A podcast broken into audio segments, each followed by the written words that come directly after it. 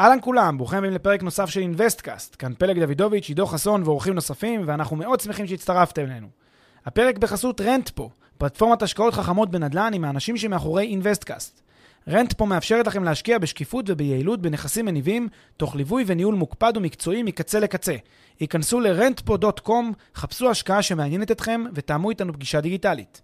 בנוסף, לפני שנתחיל, נזמין אתכם להצטרף לקהילת המאזינים של אינוויסטקאסט בפייסבוק. חפשו אינוויסטקאסט בשורת החיפוש והצטרפו לקהילה. ועכשיו לפרק נוסף של אינוויסטקאסט.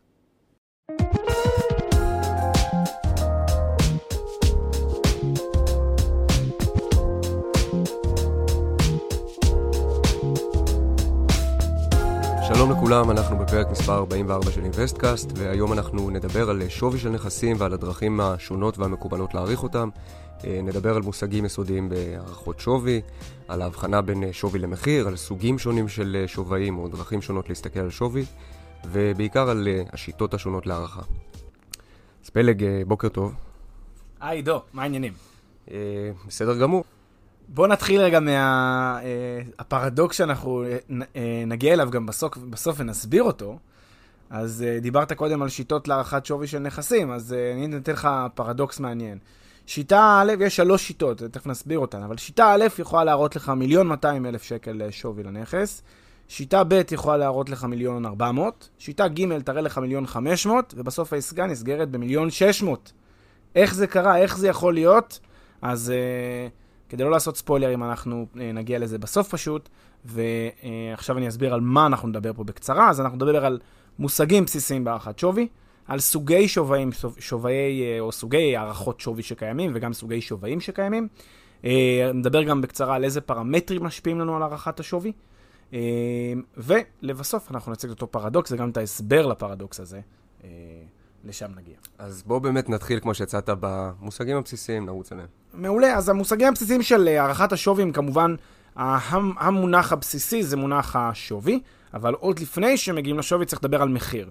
מחיר זה אה, מחיר אה, אה, סובייקטיבי, כל אחד יש לו הערכות שונות ביחס למחיר, אה, ולכן מה שבדרך כלל מדברים עליו זה המונח שווי. מחיר הוא לא בדרך כלל, כן, מה, מה, מה, כמה ראוי לשלם על מוצר, כמה נכון שיהיה גביע מילקי, כמה נכון שיהיה אה, דירה פה, כמה נכון שיהיה, לא יודע מה, כרטיס למשחק כדורגל. השאלה נכון, ראוי, היא לא שאלה נכונה. תמיד השאלה אה, מבחינה, כן, אה, גם דיברנו על זה גם בנושא של כלכלת הנדל"ן, הדבר החשוב הוא המונח האובייקטיבי. המחירים הם given לשוק. אין באמת אה, משמעות למה אני חושב שהוא מחיר ראוי, מה אני חושב שצריך להיות אה, המחיר הצודק וההוגן כאן. יש שווי, השוק מכתיב את השווי, וכך צריך להסתכל על הדברים. לכן מחיר זה סובייקטיבי, והוא ממש לא מעניין אותנו בפרק הזה. מה שמעניין אותנו זה השווי ה, אה, כן, שווי השוק, השווי האובייקטיבי. רק שאחת הבעיות זה שהשווי שוק האובייקטיבי הזה לא תמיד יודעים מהו. מה שאני אומר זה שהשווי הוא שווי הוגן, הוא שווי שהשוק מכתיב אותו, והוא גיוון לעסקה בכלל. לא משנה מה המחיר שאנשים מציעים ו- ו- ו- ורוצים לעשות את העסקה, בסוף יש שווי שהוא מכתיב מה יהיה, ה- מה יהיה ה- ה- ה- כן, ה- אופן שבו יועברו התמורות בין הצדדים. הנקודה שאני רוצה להדגיש כאן בהיבט הזה, זה נקודה מעין אה, מטאפיזית כזאת, נקודה מעין אולי פילוסופית מסוימת. יש out there איזשהו שווי אובייקטיבי לכל מוצר, גם למוצרים שאתם חושבים שקשה מאוד אה, לדעת מהו השווי הזה. מה שעושים מעריכי השווי זה לנסות ולהגיע לאותו שווי אובייקטיבי. הם מנסים לפגוע בו, אבל הוא תמיד שם. זה לא שהשווי לא קיים, זה לא שהשווי לא קיים שם בשוק. הוא קיים, רק שמה שמנסים כל המעריכים זה להגיע אליו. וזה בעצם המטרה של אה, הפרק הזה. בין היתר, להסביר לנו בגדול, כן, לתת לנו את הכלים הבסיסיים והעקרוניים, איך נעשה את הערכת השווי הזאת, מהם הכלים שמשתמשים בה, ואז גם נסביר את המגבלות, גם של כל הכלים האלה וגם שבכלל אה, הנושא עצמו. כן. שאלה קטנה לגבי, אה, אתה אומר השווי הוא אובייקטיבי, או לפחות ברמה התיאורטית הוא אובייקטיבי, ואנשים מנסים להעריך את השווי שלו. כן. האם ההערכה הזאת, מעצם העובדה, שכן, שמסתתרת פה המילה הערכה, לא אומרת ש... הערכת השווי היא גם סובייקטיבית? בהחלט, הערכת השווי, הערכת השווי היא לגמרי סובייקטיבית. בגלל זה אנחנו נראה מעריך א', מעריך ב', מעריך ג', כל אחד מהם אה, מעריך אחרת את, ה, את השווי של הנכס, ובסוף יש לו שווי אחר לגמרי, וזה השווי ש, ש, שהוא ה-given לשוק. אז אה, בואו לא נקדים את המאוחר, וגם תכף אה, נגיע לזה יותר אה, אה, לעומק. רק נגיד שהערכת השווי יכולה להתייחס לשני היבטים. אחד זה לקרקע ולמבנה שבנוי עליה, כלומר לסכום של החלקים שמרכיבים את הנכס, או לזכויות. עכשיו, מקובל להגיד ששווי תמיד מתייחס לזכויות, אבל אנחנו תכף נראה סוגים מסוימים של, של אה, אה, שווים אחרים, אבל רק אה, להסביר עוד פעם את הנקודה, השווי מתייחס תמיד לזכויות. למלוא הזכויות, לאגד הזכויות והשימושים שניתן לעשות באותם מקרקעין. אז באמת, למה אתה מתכוון שאתה אומר זכויות? בואו נרד, נרד לשביל הצדדי הזה כדי להבין אה, על איזה זכויות אנחנו מדברים ומה ההבדל ביניהן לבין השווי הפיזי של הנכס. הזכויות במקרקעין, אפשר להגיד שיש ל, ל, ל, כן, ליחידת קרקע, למבנה שיש על הקרקע, יש אגד זכויות ושימושים שניתן לעשות. הם כל הזכויות. זו זכות הבעלות. זכות הבעלות, הבעלות מקנה לבעלים את כל הזכויות והשימושים, אם הוא לא החריג מעצמו איזושהי זכות מסוימת. זאת אומרת, אם אני עכשיו קונה נכס בבעלותי, אני אה, רשאי לעשות בנכס הזה כאוות רצוני, כי לחלוטין זה שלי לגמרי. זכות הבעלות היא זכות מאוד מאוד חזקה ועוצמתית בעולם המשפט וגם בעולם הקניין, אה, מטבע הדברים, והיא מקנה את כל הזכויות והשימושים. אבל כבעלים אני יכול להחריג חלק מהזכויות ולהפריד אותם כאילו מהנכס, ואז להקנות אותם לצד שלישי, למישהו כלשהו שאני, כפי שאני רוצה. הזכות שלי כזכות הבעלות מאפשרת לי גם לסחור בזכויות המשנה שנגזרות מזכות הבעלות. ואחת מזכויות המשנה היא זכות ההחזקה. זכות ההחזקה היא זכות שימוש בלעדי, זכות שימוש אקסקלוסיבי. זה אומר, בן אדם מסוים שיכול לשים מנעול ולחסום את הכניסה. מי שיש לו החזקה בנכס יכול לקבל מפתח, יכול להחזיק פיזית בנכס הזה, יכול לעשות בו מה שהוא רוצה מבחינה, מבחינת כן, השהות בו, על להשתמש בו, על לצרוך אותו, לשהות בו. הוא לא הבעלים, הוא לא יכול למשכן אותו, הוא לא יכול למכור אותו, אבל הוא כן יכול לגור שם, להתקיים שם ולנעול אותו. עכשיו, אה, כאן יש גם תמיד איזושהי טעות שהרבה בעלים עושים בכל מה שקשור נגיד למצב שיש לכם סוחר. נניח יש סוחר בנכס, ואני הבעלים של הנכס. אז אני כבעלים רוצה להיכנס פתאום לראות את הדירה, בא אליי לעשות שם ביקור, להיכנס לקפוץ לשם, או לא יודע מה, להשתמש בחנייה שגם היא מוזכרת על ידי הסוחר. האם מותר לי? עכשיו, התשובה היא, כמובן שאם מסרתי את זכות ההחזקה לסוחר, אין לי שום זכות יותר להיכנס, להשתמש, להחזיק, עד שזכות ההחזקה לא חוזרת אליי. וזו טעות נפוצה שהרבה בעלים חושבים. הם חושבים שבגלל שהם הבעלים אז מותר להם הכל. מה זה, זה דירה שלי? מה, אסור לי להיכנס? לא, אסור לך להיכנס לדירה שנתת למישהו זכות החזקה. בנכס באמצעות חוזה, כן, חוזה שכירות מהסוג הזה. נתת לו שימוש בלעדי, שימוש בלעדי מאפשר לו גם לחסום את הכניסה שלך כבעלים. אז זו דוגמה נוספת לזכות אה, במקרקעין. זכות אה, במעמד יותר נמוך זה זכות השימוש. שים לב להבדל בין החזקה לשימוש. החזקה זה זכות שימוש בלעדית, אקסקלוסיבית כזאת. זכות שימוש היא זכות שימוש ארעית, היא לא אקסקלוסיבית. ואני יכול לתת לבן אדם אפשרות להשתמש אה, ב- ב- בבית שלי. למשל, אם אני מזמין אליי אורחים הביתה, אני נותן לכל אחד מהם זכות שימוש ארעית, זמנית, למשך פרק הזמן שאתם מתארחים, אתם יכולים לעשות שימוש, להסתובב, לזוז. זה כאילו נשמע לנו טריוויאלי, אבל תחשבו את, את, את הניתוח הסדור, המשפטי של איך זה עובד. אני בעלים, יכול להיות שאני אפילו לא הבעלים, יכול להיות שיש בעלים, אני סוחר בנכס, יש לי זכות החזקה. אם הזמנתי חברים, אני נותן לכל אחד מהם זכות שימוש. מותר לי, כי אם יש לי שימוש בלעדי, מותר לי גם לסחור בשימוש הזה כל עוד לא הוגבלתי על ידי הבעלים. כל עוד לא הוגבלתי בהסכם השכירות שאני יכול... אה, אה, אה, כן, לתת למישהו להשתמש, לתת לאנשים להיכנס. אגב, זה צריך להבחין מסאבלט, שסאבלט זה ממש לתת למישהו החזקה בלעדית ולא אה, שימוש. אז זה גם אה, הבדל שצריך לעשות אותו. עוד שתי זכויות שאני אציין בזריזות, זה זכות המשכנתה, מאפשרת לי בעצם לשעבד את הנכס, את נכס המקרקעין, אה, אני לעשות את זה כבעלים, ואם יש בנק שנתתי לו משכנתה, אז עכשיו יש לו זכות מסוימת באותה מקרקעין, יש לו זכות משכנתה על הנכס. אה, כמובן שיש עוד זכויות, כמו זכויות בנייה. זכויות הבנייה, יש גם uh, בנכס, בעלים באופן תיאורטי יכול לנייד, לסחור בזכויות הבנייה, יש לזה מגבלות, אבל הן גם זכויות שגלומות בנכס.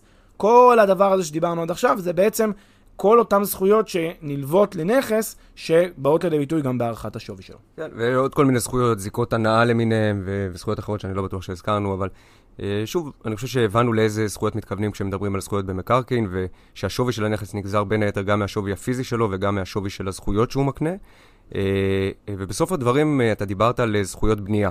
בואו טיפה נרחיב על הנושא הזה ונבין איך הוא תורם לערך של נכסים. אה, מה שקשור לזכויות הבנייה בעצם אה, אה, נגזר מהש, מהשטח שיש לאותו נכס. בואו ניתן כמה מושגים של, שקשורים לשטח ואז נבין איך זה מתכתב עם זכויות הבנייה. דבר ראשון שלנו זה מטר קרקע. מטר קרקע זה קחו את הגבולות גזרה של המקרקעין האלה, בעצם מה השטח הפיזי של המגרש. אחר כך יש מונח שנקרא מטר מבונה. מטר מבונה זה מטר זכויות הבנייה במגרש. עכשיו, נהוג להתייחס למטר המבונה באופן אחוזי ביחס למטר הקרקע. להגיד למשל שיש כאן 60% זכויות בנייה אה, לשטח עיקרי באותם אה, מקרקעין. מה זה אומר 60% אה, אה, אה, כן, אה, זכויות בנייה? אם השטח הוא, אה, כן, המטר קרקע הוא דונם, 1,000 מטר, מטר רבוע, אז 60% זכויות בנייה בשטח קרקע של 1 אה, דונם, זה 600 מטר רבוע זכויות בנייה. זאת אומרת, אני יכול להקים פה מטר מבונה של 600 אה, מטר רבוע. זה בעצם הרעיון. אז אה, כאן יש אה, שלוש אפשרויות שיכולות להיות. אחת זה שיהיה לי אה, 100%, זאת אומרת שזכויות הבנייה שלי מהוות 100% משטח הקרקע, ואז יש לי בעצם, אה, כן, כיסיתי את כל השטח אם זה, זה לא סביר, אבל תראו לכם שהייתי מכסה את כל השטח במבנה. מה, מה זה אומר בעצם המאה אחוז כשזה בתכלס? זה לא באמת כיסיתי את כל השטח. יש לי עדיין גבולות שאני לא, לא בונה עליהם, אלא פשוט בניתי עוד קומה. או שפשוט בניתי מרתף, או שפשוט עשיתי איזושהי צורה אחרת, מפלסים כאלה. אז זה ה... זה ה אה, איך אני אגיע למאה.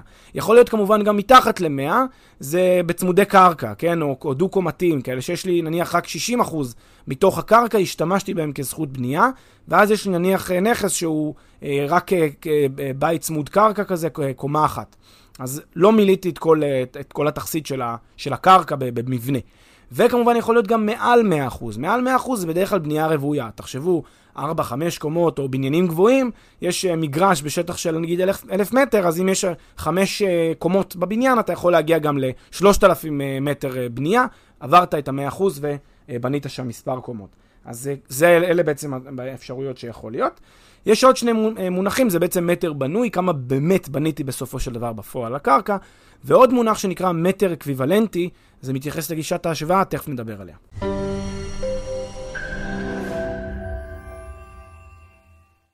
לפני שנמשיך, כמה שניות מזמנכם. הפרק בחסות רנטפו, פלטפורמת השקעות חכמות בנדל"ן עם האנשים שמאחורי אינוויסטקאסט. רנטפו מאפשרת לכם להשקיע בשקיפות וביעילות בנכסים מניבים, תוך ליווי וניהול מוקפד ומקצועי מקצה לקצה. היכנסו ל-rentpo.com, חפשו השקעה שמעניינת אתכם ותאמו איתנו פגישה דיגיטלית.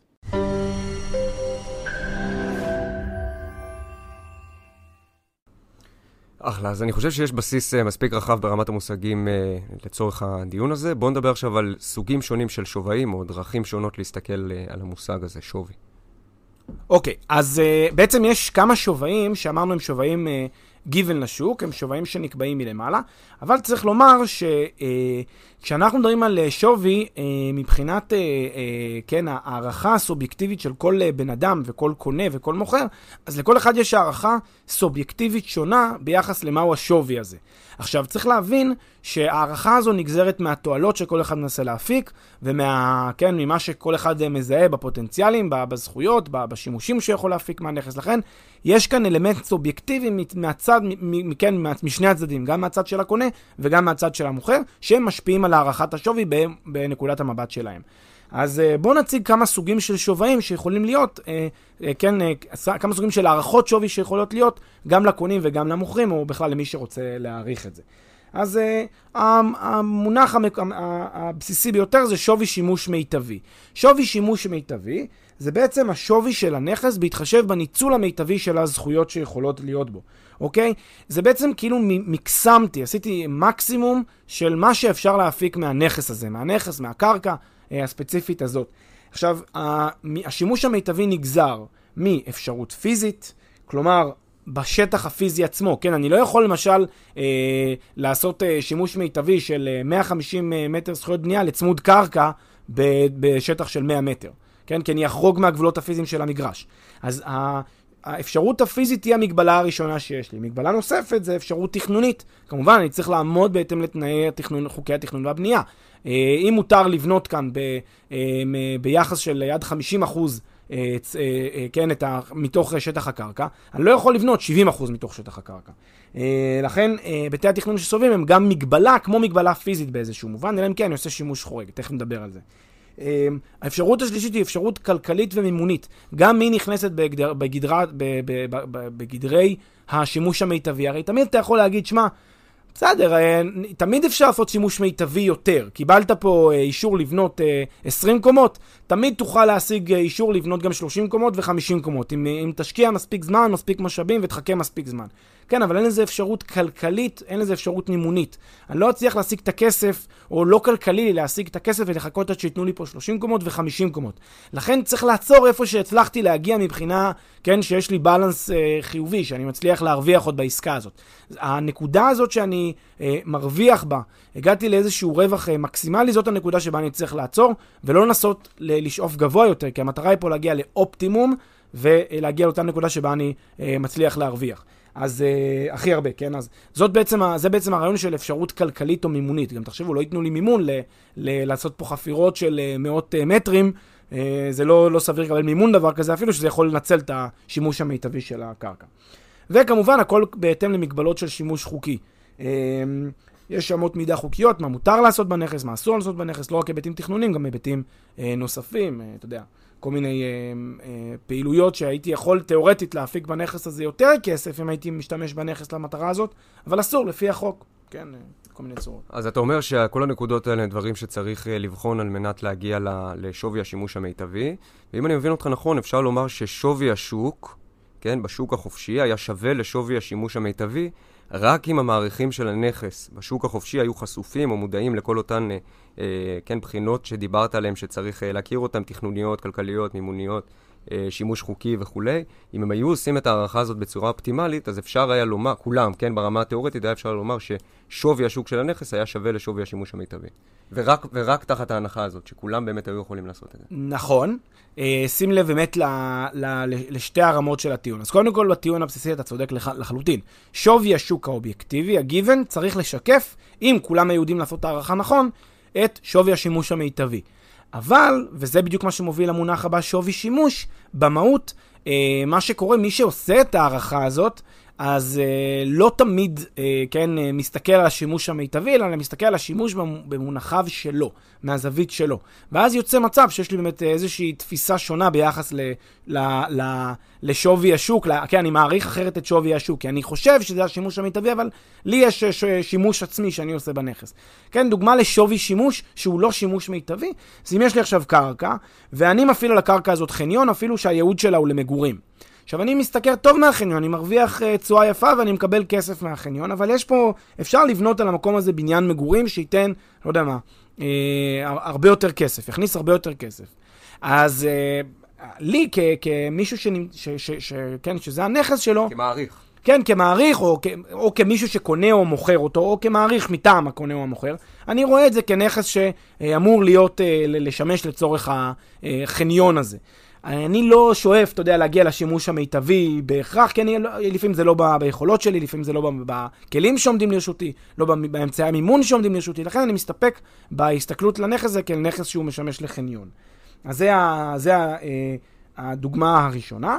של אה, שימוש, יכול להיות שימוש גם למגורים לעומת, אה, כן, כל מיני, הדוגמה שאנחנו תמיד אומרים, מגורים לעומת תיירות. כן, יש כאלה שיגידו, אני יכול להפיק פה תיירות קצרת טווח, כמו שדיברנו גם באחד הפרקים האחרונים, כתיירות קצרת טווח, ואחד יגיד, אני רואה למגורים. עכשיו, שנינו רואים פה שווי שונה לנכס הזה, כי אחד מסתכל על זה כשווי שמיועד ל-Airbnb, ואחד מסתכל על זה כשווי שמיועד למגורים long rentals.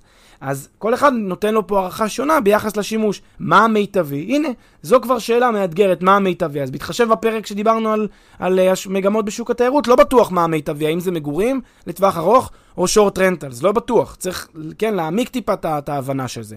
אבל uh, יש, יש איזשהו שווי מיטבי שהיינו רוצים לדעת מהו ולהגיע אליו.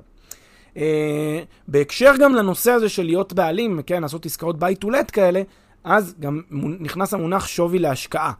כן, משקיעים מסתכלים על נכס בצורה שונה מאשר אה, אנשים שגרים, כן, קונים את הנכס כדי לגור בו. אה, הדוגמה, כן, הדוגמאות הכי טובות זה נושא של נגיד נוף, נושא של אה, למשל אווירה אורבנית, אווירה נעימה, דברים מהסוג הזה.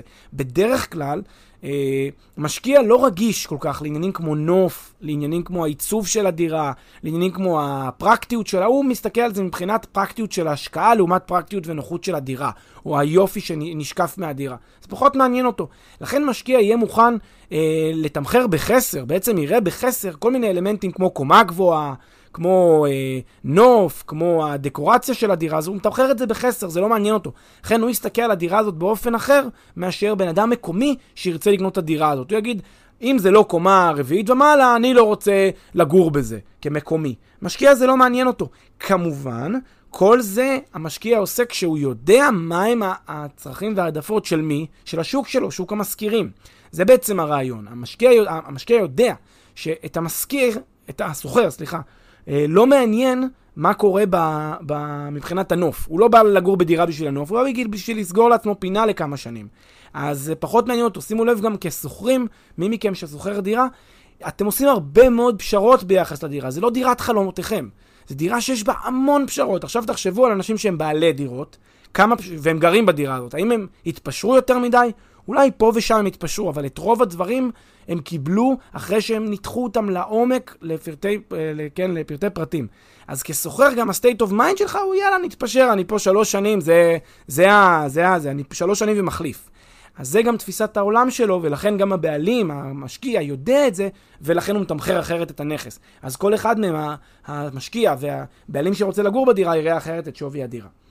אה, עוד סוג של שווי זה מה שמכונה שווי עסק חי. אם יש לי איזשהו אה, מקרקעין, שיש להם אה, חיבור בלתי נפרד, או איזושהי תלות אה, גבוהה מאוד באיזשהו אה, רכוש, ציוד ששייך למקרקעין האלה, אז כשאני עושה את החישוב של השווי, אני חייב להתחשב בזה. למשל, אם יש בית חולים על המקרקעין הזה, אז זה בעצם חלק מהמקרקעין, אי אפשר להפריד.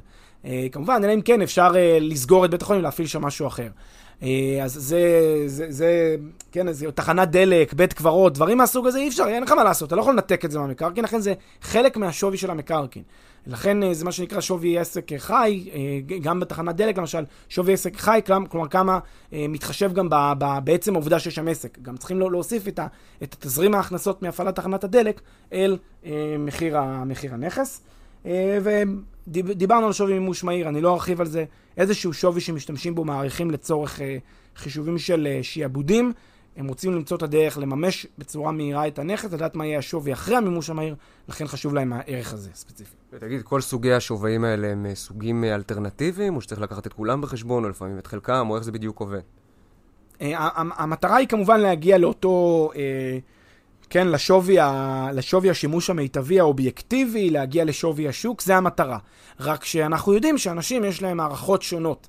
אה, ואתה יודע, נגיד אתה כמשקיע, עכשיו אתה רוצה לקנות אה, נכס. האם אתה... אתה אומר, אם אני מבין אותך נכון, אתה אומר, זה פרספקטיבה סובייקטיבית של מעריך של נכס בהתאם לפוזיציה שבה הוא נמצא כמשקיע, כמגורים. בדיוק. כן. ביודעו אפילו, ביודעו אפילו שהוא חוטא לאמת האובייקטיבית, וזה מה שיפה פה. כן, הוא יודע שהאמת האובייקטיבית היא X, והוא עדיין אה, מוכן לשלם מחיר אחר, כי זה העדפות שלו. למשל, כמו בנושא של המשקיע שקונה דירה בקומה יותר נמוכה, כי הוא מבין שאין בזה שום טעם, אז הוא אומר לעצמו, תשמע, אני יודע שעל דירה, אה, או, אה, או בן אדם שקונה לגור בה, כן, כי זה יותר קל לראות את זה מהזווית הזאת, בן אדם שקונה לגור בה יודע שמשקיעים לא היו מוכנים לשלם את המחיר שהוא משלם על קומה גבוהה. הם לא היו מוכנים לשלם, אבל הוא אומר, אני מוכן לשלם קצת יותר על, ה, על הקומה הגבוהה הזאת. אז uh, הוא, הוא, יש לו איזושהי השפעה סובייקטיבית שמשפיעה לו גם על, ה, על התחשיב לאיך זה צריך להיראות מבחינה, uh, מבחינת המחיר שהוא מוכן לשלם. אוקיי, okay, אז רגע לפני שנעבור מסוגים uh, שונים של שווים לשיטות קונקרטיות להערכת שווי של נכסים, בואו נרוץ ממש בקצרה על הפרמטרים שמשפיעים על שווי של נכסים בנדל"ן. יש המון פרמטרים, אנחנו ממש נרוץ עליהם במהירות כמו שביקשת. אני רק אגיד uh, שיש שני דברים שאני כן רוצה להגיד עליהם מילה קצת יותר ארוכה. נושא של מיקום, uh, וזה דבר שאני נדהם, באמת, גם מאנשי נדל"ן אנחנו נתקלים באנשים שיושבים ואנחנו פוגשים, אומרים פריים, פריים, פריים לוקיישן. כל היום אומרים פריים לוקיישן, ואז אתה יודע, אתה אומר להם, מה זה פריים לוקיישן מבחינתך? מרכז הלב של הלב של הצנטרום. ואז אתה אומר לו, בסדר, אבל בארץ, קח את לב תל אביב וקח ערים, אה, יישובים שנמצאים, אה, כן, אפילו חצי שעה נסיעה, שעה נסיעה מתל אביב, שהם, אה, כן, יישובי האלפיון העליון, לא תראה שהפריים לוקיישן עולה עליהם באיזשהו פרמטר, כן? הפריים לוקיישן של תל אביב של המרכז של המרכז. זאת אומרת, לא, לא בסדר, בלי קשר לזה. אז כמובן ש... המונח פריים לוקיישן הוא מונח שבסופו של דבר כולל בתוכו גם את האמירה הסובייקטיבית של כתלות במה. אז, אז אני לא אוהב להגיד אה, אה, את, את הסיסמה מיקום, מיקום, מיקום, מרכז, מרכז, מרכז. אני לא אוהב את הסיסמה הזאת. תמיד צריך לבדוק כל דבר אה, כנגזרת של האיכות של, ה, של המיקום של הנכס, ולאו דווקא המרכזיות שלו, דווקא אותו פריים לוקיישן, דווקא אותו איפה שכולם רוצים. לא תמיד. אה, אז, אז זה דבר מאוד חשוב שצריך לקחת בחשבון לגבי מיקום. אבל מיקום הוא כמובן אחד הפרמטרים המרכזיים שמשפיעים על שווי. ככל שהמיקום איכותי יותר, ככה אנחנו נקבל אה, שווי שגבוה יותר בהערכת השווי כמובן. אה, וככל שהמיקום פחות איכותי, אנחנו נקבל הערכת שווי פחות נמוכה. אני תמיד גם, אנחנו תמיד גם נותנים את הדוגמה של אלנבי רוטשילד לעומת בלפור רוטשילד. שני, כן, שני צמתים שנמצאים במרחק של כמה?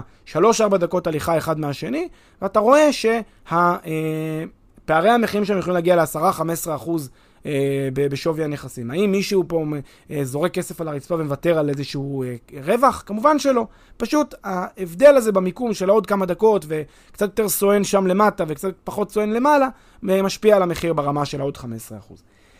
דבר נוסף שאני רוצה לומר זה לגבי שטח. גם שטח משפיע בכיוון כן, חיובי על מחיר הנכס כמובן, כי בנדל"ן זה הכל עובד על שטח. נדל"ן זה שטח.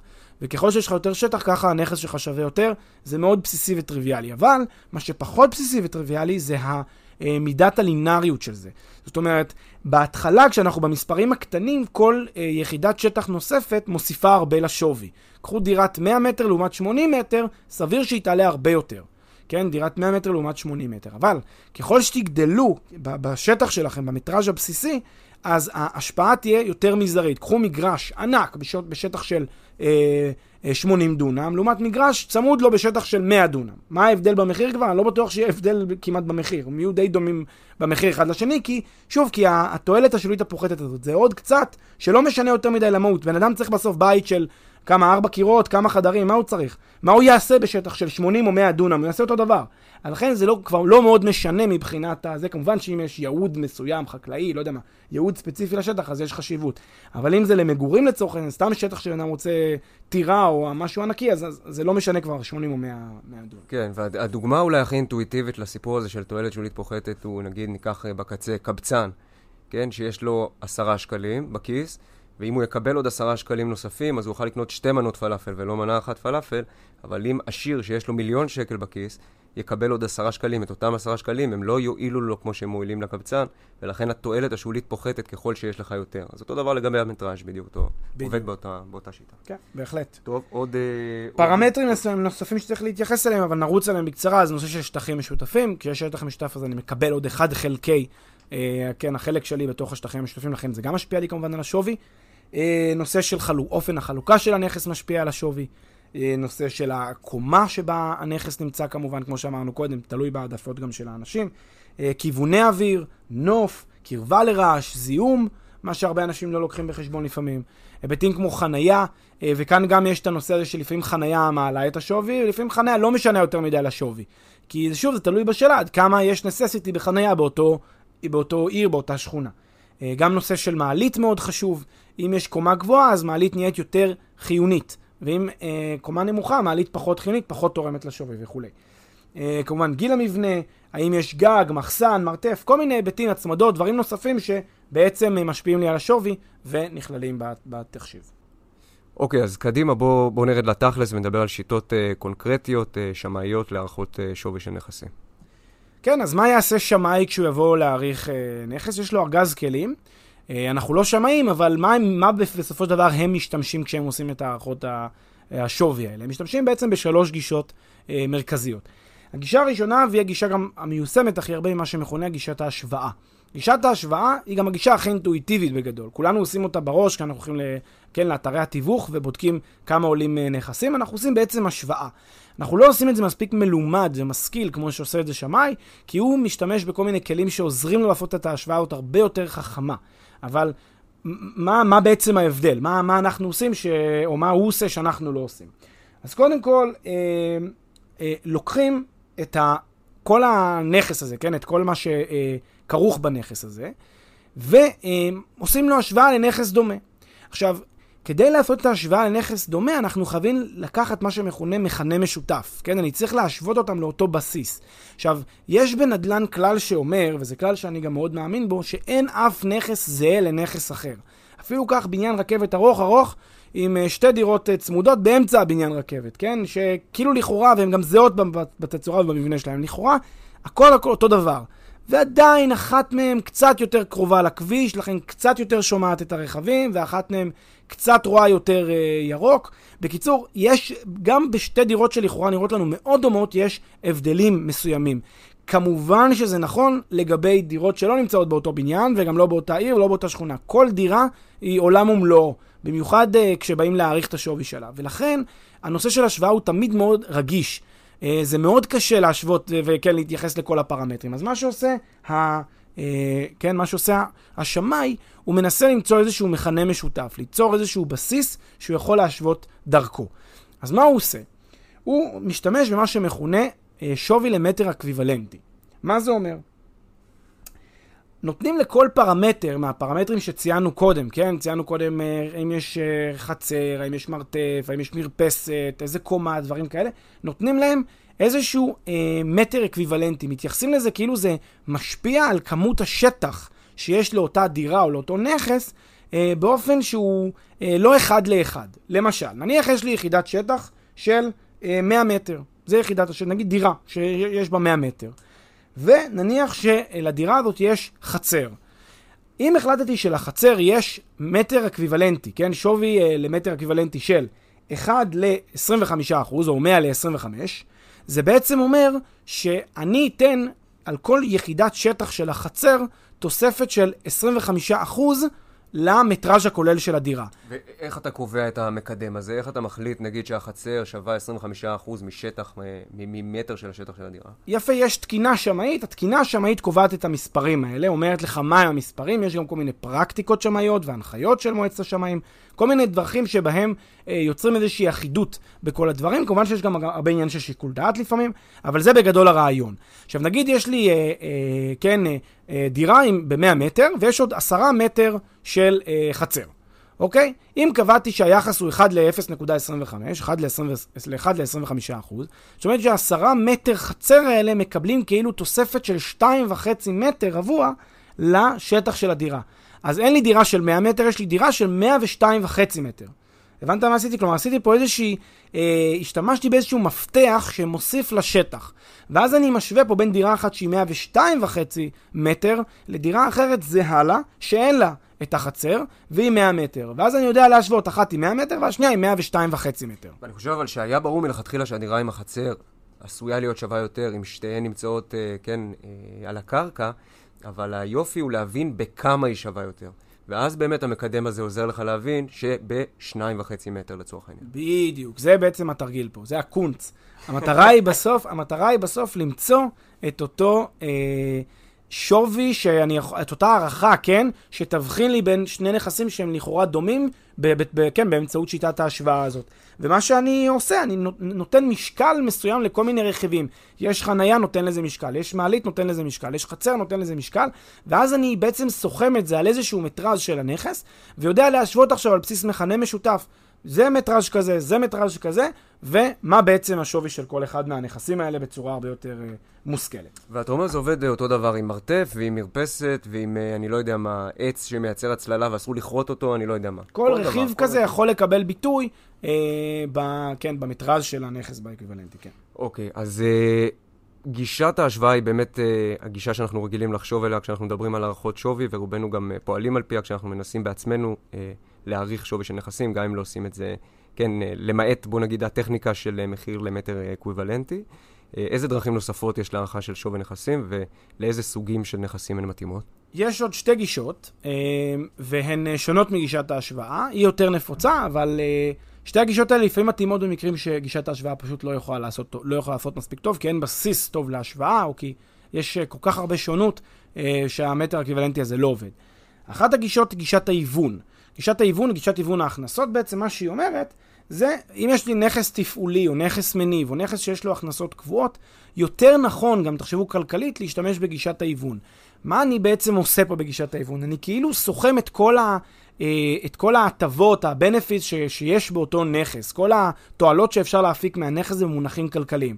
אני לוקח את צד ההכנסות, סוכם את כל ההכנסות, נגיד דמי שכירות, או לא יודע מה, נגיד זה מערכת סולארית, אז אני סוכם את ההכנסות מהסכם ה-PPA, בעצם את ההכנסות ממכירת החשמל אה, אה, לחברת החשמל.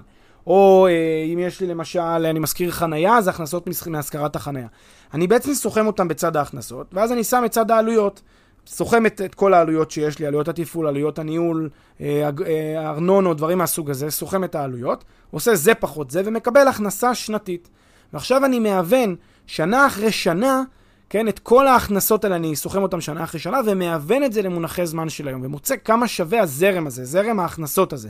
כמובן אני צריך להתייחס פה להיבטים, אני לא אכנס לעומק, של uh, גרת ושל פחת, היבטים שיש להם משמעות בנכסים, uh, כן, uh, שיש להם תקופת פחת ידועה, אבל בואו נניח שזה נגיד, נגיד חניון שלא לא, לא אמור, להת, שלא אמור להיות לו פחת גדול, כן? אז אז במובן הזה קל לי מאוד לעשות את החישוב, אני פשוט אומר כמה הכנסות מחניה, כמה הוצאות יש לי בתפעול של זה, אה, עושה את הסכימה לאורך שנים, ואז מהוון את זה. ואז, כן. תגיד, הגישה הזאת היא מתייחסת רק לתזרים, או שיש ביטוי גם לעליית אה, ערך של הנכס לאורך השנים ודברים מהסוג הזה? בוודאי שאפשר להוסיף לדבר הזה גם ציפיות. אה, ציפיות זה אומר, אה, למשל, אם אני צופה שתהיה גם איזושהי עלייה בדמי השכירות, אני צופה שיהיה אה, כל מיני שינויים כאלה ואחרים שיטיבו איתי, אז אני כן מכניס את זה כמובן לתחשיב. אה, אז זה, זה דבר שהוא לחלוטין אפשרי, כן? אני בסוף מקבל, אחרי שעשיתי את ההיוון, קיבלתי נגיד, שדה, נגיד החנייה הספציפית הזאת עולה, לא יודע מה, 80, אה, שווה 80 אלף לדעתי, ואז אני אומר, אני מניח שתהיה גם איזושהי עלייה במחירים של עוד איזה... 10% אה, לשנה, אז אני, לא יודע, מה, מגיע ל-90 אלף שווי לצורך העניין, אוקיי? או 95 אלף שקל שווי. זה בעצם הרעיון של גישת היוון ההכנסות. אה, ואחד הדברים שחשובים בגישת היוון ההכנסות זה מהו שיעור ההיוון. שיעור ההיוון זה אותו מכנה שאני שם אה, כשעשיתי את כל ההכנסות האלה ואני סוכם אותה, מה המכנה שדרכו אני בעצם מבצע את ההיוון. והמכנה הזה הוא לפעמים אתגר בפני עצמו, לא תמיד קל למצוא את שיעור ההיוון. צריך להתחשב בו בכל מיני היבטים, כמו ריבית חסרת סיכון, ואלטרנטיבות השקעה, ודברים מהסוג הזה, ולכן זו גם אחת ה, אחד האתגרים בגישת היוון ההכנסות, אבל זו בהחלט גישה שנמצאת הרבה בשימוש. בסוף מוצאים את שיעורי ההיוון, אה, כן, שיעורי היוון כאלה משוקללים, ומצליחים על בסיסם להגיע לתחשיב נכון. עכשיו, בדרך כלל השיטה הזאת מתאימה יותר למי? למשקיעים, לרוכשים פרטיים, שרוכשים למגורים, מה שנקרא, לצרכים אחרים? בדיוק, אז היא יותר מתאימה לאנשים שרוכשים את זה כנכס מניב. כן, אם זה... החשוב פה זה שיש לי הכנסות יציבות, שאני יכול להראות שיש פה איזשהו נכס אה, שמניב, שעובד, תפעולי. אה, נכון שככל שהנכס הזה יותר יזמי, הגישה הזאת כאילו פחות מתאימה, כי אני עוד לא הוכחתי, כן, שהנכס עובד ושהוא מייצר, ש, שהוא עוד לא מייצר לי את המזומנים שאני בונה עליהם. לכן, כמובן, ככל שכבר אה, אני מתחיל להרגיל להריח את ההכנסות, קל וחומר שכבר יש הכנסות פיזית, אז אה, זה יותר מתאים, וזה גם באמת לאוריינטציה של משקיעים יותר, כמו שאתה אומר, אנשים שבאים כדי לרכוש נכס מניב. אז זה גישת ההיוון. והגישה השלישית שנמצאת בשימוש היא גישת השווי הפיזי או גישת החילוץ. זה בעצם הגישה שאומרת מה העיקרון של, על בסיסו בעצם מלכתחילה נקבע אה, שווי ה, ה, כן, הנכס הזה. אה, מה, מה ההיגיון שעומד מאחורי השווי של הנכס? שימו לב, עד עכשיו לא דיברנו בכלל על המילה היגיון כל, ה, כל הפרק הזה. רק דיברנו על כל מיני אלמנטים כאלה, פרמטרים שמשפיעים, לא אמרנו את המילה היגיון בכלל. אבל יש גם איזשהו היגיון שמכתיב מה יהיה, למה, למה נכס אחד שווה יותר מאשר נכס אחר. ומה ההיגיון הזה? ההיגיון הזה בעצם כל מה שמרכיב את הנכס, רכיב אחרי רכיב אחרי רכיב שמרכיבים את הנכס הזה, שאם סוכמים אותם אפשר להגיע בעצם לשווי של הנכס. זה, כאילו זה, זה, אתה יודע, זה האינטואיציה הכי ראשונית שלך. הרי לפני שהייתה גישת ההשוואה, לפני שהיה נכס ראשון שעשו איתו עסקה בשוק, איך ידעו כמה שווה ה... ה לא יודע מה, הנכס הראשון, הדירה הראשונה אי פעם, שהיה האוהל הראשון שאי פעם היה בת, ב, אה, כן, בהיסטוריה של האנושות, היו צריכים להשתמש בגישה הזאת, הגישה של השווי הפיזי. אז מה עשו? לקחו את מחיר הקרקע, הוסיפו למחיר הקרקע את עלויות פיתוח התשתיות בקרקע, אם צריך, הוסיפו לו את עלויות הבנייה, או במקרה ההוא את עלויות הקמת האוהל, הוסיפו לו רווח יזמי, ועליו עשינו, גם כן הסברנו, אבל אני טיפה אסביר על זה עוד כמה מילים, והוסיפו על זה גם מע"מ, כי צריך להוסיף את המע"מ ברכישה לצורך העניין, במובן, ב, ב, בעסקאות מהסוג הזה, וככה אתה מקבל את אה, שווי הנכס, ה, כן, השווי הפיזי שלו. כלומר, היא לא לוקחת בחשבון את הזכויות שקיימות בנכס הזה, את הפוטנציאל העתידי שלו בעקבות הזכויות האלה, את ה... כן, את ה, אולי את הבעיות שיש בנכס הזה מבחינת הזכויות. כמובן ש... אה, גם כאן, אם יש משהו שאני יודע להוסיף אותו לשווי, אז אני, אני אוסיף אותו. אבל בדרך כלל משתמשים בגישת השווי הפיזי היום לנכסים שקשה מאוד לדעת להעריך אותם, קשה מאוד להבין אותם. קח דוגמה, תחנת קמח, תחנה לייצור קמח. איך אתה יכול לדעת מה, כמה זה שווה, או, או כשרוצים להקים משהו כזה, כן, מוצר כזה, או לא יודע מה, תנסה לחשוב... אה, אה, אה, כן, אה, כמה שווה אה, שדה מרעה כלשהו. קשה לך להבין, כי אתה לא יודע בדיוק או יער, כמה, כמה שווה. קשה לך להבין בדיוק איך, איך, איך לתחשב את זה ולדעת את הציפיות לגבי זה. לכן אתה משתמש בגישת השווי הפיזי. אתה מנסה להבין על בסיס כל הפרמטרים שהרגע ציינו, כמה זה אמור להיות אה, שווה לפי, אה, כן, סכימה פיזית של כל הדברים. אה, קוראים לזה לגישה הזאת גם גישת החילוץ, כי אפשר דרכה לחשב את שווי הקרקע. לפעמים האתגר הגדול הוא לחשוב, לדעת כמה קרקע שווה. אז אם אני יודע, נניח לפי גישת ההשוואה, כמה נכס אה, נמכר באזור. נניח יש אה, צמוד קרקע א' וצמוד קרקע ב'. צמוד קרקע א' נמכר, ועכשיו אני רוצה לדעת כמה רכיב הקרקע של צמוד קרקע ב'. אז אני הולך לגישת ההשוואה, מסתכל מה ההבדל בין א' לב', עושה את השווי אקוויוולנטי, ומוצא כמה כל נכס ב' שווה, כן? לפי גישת ההשוואה. ועכשיו אני לוקח את השווי של נכס ב', ומפחית מע"מ, מפחית רווח יזמי, מפחית עלויות הבנייה, ומפחית את עלויות הפיתוח, ואז אני מגיע לשווי הקרקע של נכס ב'. בסדר? אז ככה חילצתי את אה, שווי הקרקע של נכס ב'. רק עוד מילה אחת לגבי הרווח היזמי. אז כאמור, עשינו על זה כבר uh, כמה, כמה וכמה פעמים דיברנו על זה, על הנושא של רווח יזמי. אני רק אגיד במילה שרווח יזמי חייב להיות בבסיס לשווי של נכסים, מסיבה אחת פשוטה. אם הוא לא היה שם, אף אחד לא היה קונה נכס שמצריך התעסקות, שמצריך להקים אותו, שמצריך לפתח אותו. כולם היו קונים ישר את הנכס שכבר מוכן. ואז אם כולם היו קונים את הנכס שכבר מוכן, השווי של הנכסים המוכנים היה עולה. אם השווי של הנכסים המוכנים היה עולה, אז, אז היה פער בין נכסים מוכנים לנכסים שהם לא מוכנים. מה הפער הזה? בדיוק הרווח היזמי. זה הסיבה שיש שם רווח יזמי מלכתחילה. אין דרך אחרת פשוט, שזה, שזה יתנהל ללא רווח יזמי. יפה, אז בואו נעשה rewind, uh, fast rewind, כן, להתחלה, ודיברת על פרדוקס, ארבע מספרים, uh, שיטה אחת ככה, שיטה אחת ככה, בסוף המחיר ככה, אני מבין ששמרת את הממתק הזה לסוף. שמרתי את הממתק הזה לסוף, ואני חושב שמי שהאזין בקשב כבר הצליח להבין מה אנחנו רוצים להגיד כאן. דיברנו על זה שיש שלוש גישות, גישה אחת מראה מיליון 200, גישה שנייה מראה מיליון 300, גישה שלישית מראה מיליון 500, ובסוף הנכס נמכר במיליון 600. איך זה יכול להיות שכל כך הרבה אנשים אה, בדקו את הנכס, בסוף הוא נמכר בעסקה במיליון 600? ואז צריך לזכור את מה שאמרנו בהתחלה. בסופו של דבר, כל המהות של הערכת שווי היא הערכה סובייקטיבית. היא מה שאמור לתת הגיידליינס, העקרונות שמנחים אותי כדי לדעת בכמה לשלם, כמה כדאי לשלם וכמה כדאי לסגור. כמה בסוף אני אסגור וכמה אני אקנה, זה צריך להיות וזה יהיה מאוד מאוד קרוב לשווי האמיתי, לשווי האובייקטיבי. אנחנו גם טוענים שזה יהיה תמיד השווי האובייקטיבי, למעט מקרים מאוד מאוד חריגים שיהיה קצת איזשהו פער של אחוזים בודדים. אבל בגדול תמיד המחיר שזה ייסגר יהיה מאוד מאוד קרוב לשווי האובייקטיבי. ההערכות הן, כן, הן נועדו כדי להכווין אותי, כדי להבין איזה, מה גבולות הגזרה. בסוף המחיר אמור להתחקות אחר השווי האובייקטיבי האמיתי, והשווי האובייקטיבי האמיתי הוא כזה ש... כן, אה, בסוף כמה אנשים, אה, כמה אנשים יש בשוק, מה היצע הנכסים בשוק, ובעצם השוק קובע אותו, הגיוון של, של השוק הזה. אז זה בעצם הרעיון של, של הדבר הזה. כמובן שבעידן המידע, כן, כיום, וזה גם מה שאנחנו תמיד אומרים, מחיר העסקה שווה לשווי השוק, וגם מאוד דומה להערכת השווי, כן? ככל שיש יותר מידע, אז גם הערכות השווי ילכו ויתכנסו אל עבר השווי האמיתי ואל עבר גם מה שיהיה המחיר בסופו של דבר. בסדר? וזו הנקודה גם החשובה כאן. Uh, ככל שיש לנו שוק יותר מיודע, יותר משוכלל, ויש יותר שחקנים, ככה אתם תראו שגם מעריכי השווי יותר יקלעו באמת לשווי הנכון. וכשהשוק הוא לא משוכלל, כמו שאמרתי קודם, תחנת קמח או יער, אין, אין לך מידע על זה, אתה לא יודע כמה שווה תחנת קמח או כמה שווה יער. פה יש יותר משחק, פה אתה יכול לראות פערים עצומים בשווי הנכסים וכולי. אה, ובהערכות השווי לנכסים, ובסוף יהיה להם עדיין איזשהו מחיר שמשקף כנראה את השווי היותר קרוב אליו. טוב, אז אם אני מנסה לסכם את הדברים החשובים מהשיחה שלנו היום, אפשר uh, לומר, uh, אחד, שיש כמה דרכים להסתכל על שווי של נכס, uh, שתיים, שיש כמה שיטות לבצע הערכה לשווי של נכסים, uh, ושלוש, שלא תמיד יש הלימה בין uh, המחיר של נכס לבין השווי שלו. Uh, אני חושב, ממש כמו שהזכרת, uh, ממש uh, בסוף הדברים שלך, שאפשר לומר באופן עקרוני שבעידן של מידע, ככל שמדובר בנכסים שפשוט יחסית להעריך את השווי שלהם, יש בדרך כלל קרבה בין השווי לבין המחיר. ובנכסים מורכבים יותר עלול להיות ריחוק יותר גדול בין שווי לבין מחיר. וזהו, תודה רבה, פלג. תודה רבה, עידו.